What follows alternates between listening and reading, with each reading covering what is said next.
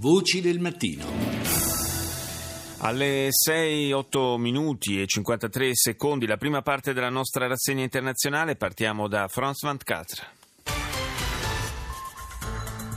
François Fillon fait son mea culpa concernant sa collaboration avec sa femme, des excuses François Fillon fa mea culpa riguardo al ricco stipendio riconosciuto a sua moglie in qualità di assistente e si scusa con il popolo francese nel corso di una conferenza stampa nel quartier generale della sua campagna elettorale. Fillon ha sottolineato che la collaborazione con la moglie Penelope, scelta fatta per ragioni di fiducia, ha detto, era trasparente e non aveva nulla di illegale e riconferma che non c'è un piano B, resterà lui il candidato del centrodestra.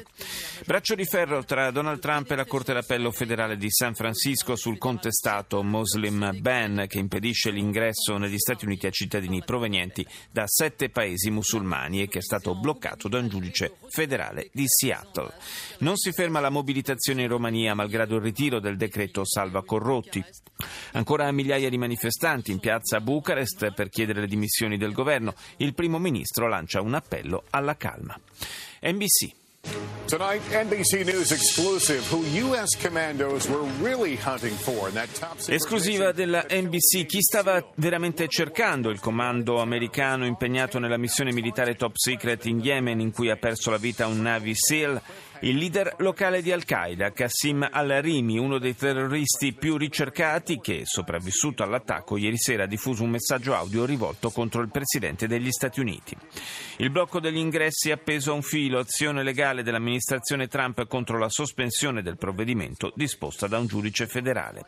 Le immagini della madre di Tom Brady, il quarterback dei Patriots, le sue lacrime di gioia per la storica vittoria della squadra del figlio nel Super Bowl, pur gravemente malata, ha voluto essere presente per celebrare il successo. Infine, Eroica assistente di bordo smaschera un caso di traffico di minori dopo aver notato una ragazzina con dei lividi seduta vicino a un uomo anziano e averle passato un biglietto con il proprio numero di cellulare.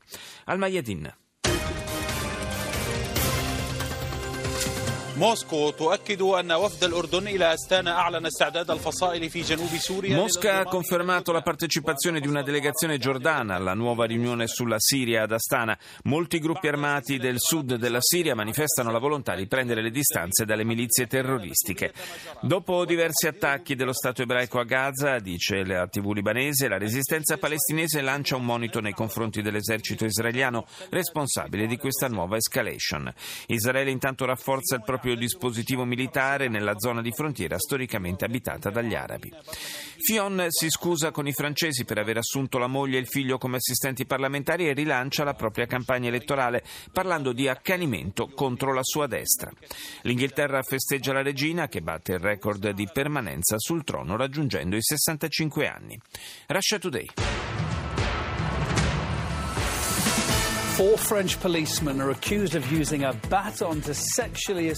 Quattro poliziotti francesi accusati di aver usato un manganello per aggredire sessualmente un giovane uomo di colore causando proteste in una piccola comunità fuori Parigi. Migliaia di persone si sono riunite a Barcellona per accompagnare l'ex presidente della Generalitat catalana Artur Mas in tribunale dove viene processato per aver indetto un referendum simbolico sull'indipendenza nel 2014. Donald Trump esprime il proprio rispetto per il presidente Putin in una intervista trasmessa da Fox News. Un commento, dice Russia Today, che non piace agli organi di stampa occidentali. E chiudiamo questa prima parte della rassegna con ABC. Hello, I'm Natasha Exelby, and these are the latest stories on ABC News. Cory Bernardi has made his first speech to Parliament. L'apertura del TG australiano è dedicata a Cory Bernardi eh, che ha annunciato la decisione di abbandonare il Partito Liberale per formare un nuovo partito ultraconservatore. Il senatore Bernardi ha detto che la politica dei liberali non riflette più le sue vedute, soprattutto su temi come la famiglia e il commercio. Dopo quattro anni di lavoro la Commissione federale d'inchiesta ha reso noti i dati relativi agli abusi sessuali da parte della Chiesa ai danni di minori dal 1950 ad oggi. Sotto accusa il 7% dei preti cattolici in Australia. Tra il 1980 e il 2015 sono state più di 4.000 le persone che hanno denunciato abusi da parte di sacerdoti o religiosi. L'arcivescovo di Sydney, Monsignor Anthony Fisher, ha definito il fenomeno straziante. La Chiesa deve chinare la testa per la vergogna, ha aggiunto. Il governo siriano ha accusato di impiccare fino a 50 prigionieri ogni settimana. In cinque anni le impiccagioni segrete sono state 13.000. Le vittime sarebbero tutti civili sospettati di essere oppositori, lo rivela un rapporto di Amnesty International. BBC. The latest headlines from BBC News. I'm Lobu Diseko. The United States Justice Department has formally lodged an appeal against the La Corte federale d'appello di San Francisco avvia stamani una serie di audizioni per stabilire se accogliere o rigettare il ricorso presentato dal Dipartimento di Giustizia americano contro la decisione di un giudice federale di sospendere il divieto d'ingresso negli Stati Uniti per i cittadini provenienti da sette paesi a maggioranza musulmana. Il candidato del centrodestra alle presidenziali francesi, François Fillon, si è scusato per i ricchi stipendi incassati dalla moglie in qualità di suo assistente parlamentare, incarico in realtà mai ricoperto. Fillon è al centro di un'inchiesta anche per fondi destinati ad altri membri della propria famiglia. Alcuni colleghi di partito gli hanno suggerito di farsi da parte, ma lui sostiene di non avere, di illegale, di non avere fatto nulla di illegale e afferma di voler proseguire la campagna elettorale. Condanna internazionale per la decisione del Parlamento israeliano che ieri ha approvato con 60 voti a favore e 52 contrari una controversa legge che legalizza retroattivamente circa 4.000 insediamenti costruiti nei territori palestinesi della striscia di Gaza. Andiamo in Germania, a Erde.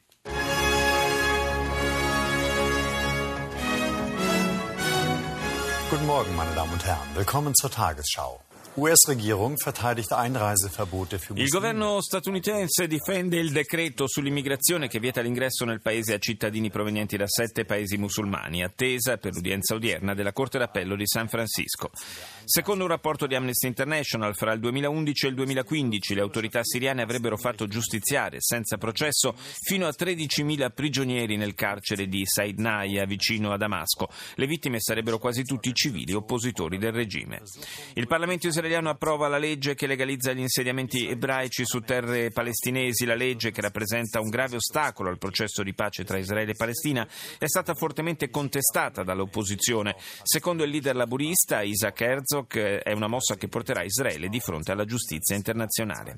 Infine, la cancelliera Merkel in visita in Polonia, dove incontrerà la premier Szydlo e il leader del partito di governo Kaczynski. CNN. This is CNN Newsroom. We're live in Los Angeles and London. Ahead this hour. US President Trump's travel ban heads back to court as states file Il bando anti-immigrati del presidente Trump è nuovamente davanti a un tribunale. Tre giudici federali della Corte d'Appello di San Francisco ascolteranno oggi gli argomenti portati dal Dipartimento di Giustizia. Verrà inoltre presentato il documento siglato dai procuratori di 16 stati contro il bando di Trump. La questione potrebbe poi approdare alla Corte Suprema degli Stati Uniti. La Russia chiede scuse formali all'emittente televisiva Fox News per l'intervista a Donald Trump, nel corso della quale l'anchorman Bill O'Reilly ha paragonato Putin a un assassino. Radio Romania. Ministerul Justiției renunță la proiectul de lege pentru modificarea și completarea actelor normative privind codurile penale înaintat deja. Il Ministero della Giustizia romeno rinuncia al disegno di legge volto a modificare i codici penali già inoltrato al Consiglio Superiore della Magistratura e annuncia l'elaborazione di un nuovo provvedimento. Lo ha dichiarato a Radio Romania la portavoce del Dicastero. Manifestazioni proseguono intanto, sia pure con numeri notevolmente ridotti rispetto ai giorni scorsi, con l'obiettivo di ottenere le dimissioni del governo. Ma il leader socialdemocratico socialdemocratico Liviu Dragnea ha detto che non c'è motivo per cui l'esecutivo si debba far da parte, mentre il premier Sorin Grindeanu ha spiegato che invece si attende le dimissioni del ministro della giustizia. Intanto l'opposizione ha presentato una mozione di sfiducia che verrà votata domani. Andiamo in Israele, ai 24 News. Thanks for joining us. This is I-24 News. I'm Jeff Smith, and these are the top stories that we are following from around the world. Il primo ministro Netanyahu rientra in Israele dopo il vertice londinese con Theresa May. È stato il primo incontro tra i due da quando il premier britannico si è insediato a Downing Street. Netanyahu si è detto soddisfatto per le nuove sanzioni annunciate da Trump contro l'Iran e ha chiesto il sostegno di altre nazioni contro Teheran. È passato alla Knesset il provvedimento che legalizza retroattivamente 4.000 insediamenti di coloni ebrei a Gaza, 60 i voti a favore e 52 quelli contrari. L'esercito israeliano ha bombardato ieri la striscia di Gaza in risposta al lancio di un razzo da parte di Hamas sulle coste meridionali del paese. Jete Afrique. Bonsoir à tous, merci d'être avec nous pour votre journal Afrique. Dans l'actualité ce soir, le retour triomphal des lions indomptables. Il ritorno trionfale dei leoni indomabili in Camerun dopo la vittoria in finale contro l'Egitto. I vincitori della Coppa d'Africa di calcio sono stati accolti da una folla in delirio. Il tema della sicurezza al centro del G5 del Sahel che si è svolto a Bamako. Burkina Faso, Mali, Mauritania, Niger e Chad uniti nella lotta contro la minaccia jihadista. Commemorazione in Tunisia a quattro anni dall'uccisione di Chokri Bakri Belaid, oppositore politico, assassinato a colpi d'arma da fuoco di fronte alla sua abitazione. I familiari chiedono chiarezza su autori e mandanti dell'omicidio politico, ma l'inchiesta arranca. Chiudiamo la rassegna con la giapponese NHK. Hello and welcome to NHK Newsline. I'm Keiko Kitagawa in Tokyo. First a look at our headlines. Anche l'emittente giapponese in lingua inglese apre con la battaglia legale in corso negli Stati Uniti, poi il primo ministro Abe che si scaglia contro il sistema corruttivo che ha coinvolto il Ministero dell'Economia e delle Finanze e assicura che opererà per bloccarlo. Infine il Premier alle prese con i preparativi per l'incontro che avrà a Washington con il presidente Trump venerdì prossimo. Al centro del vertice la ricerca del sostegno americano per la difesa delle isole Senkaku contese con la Cina.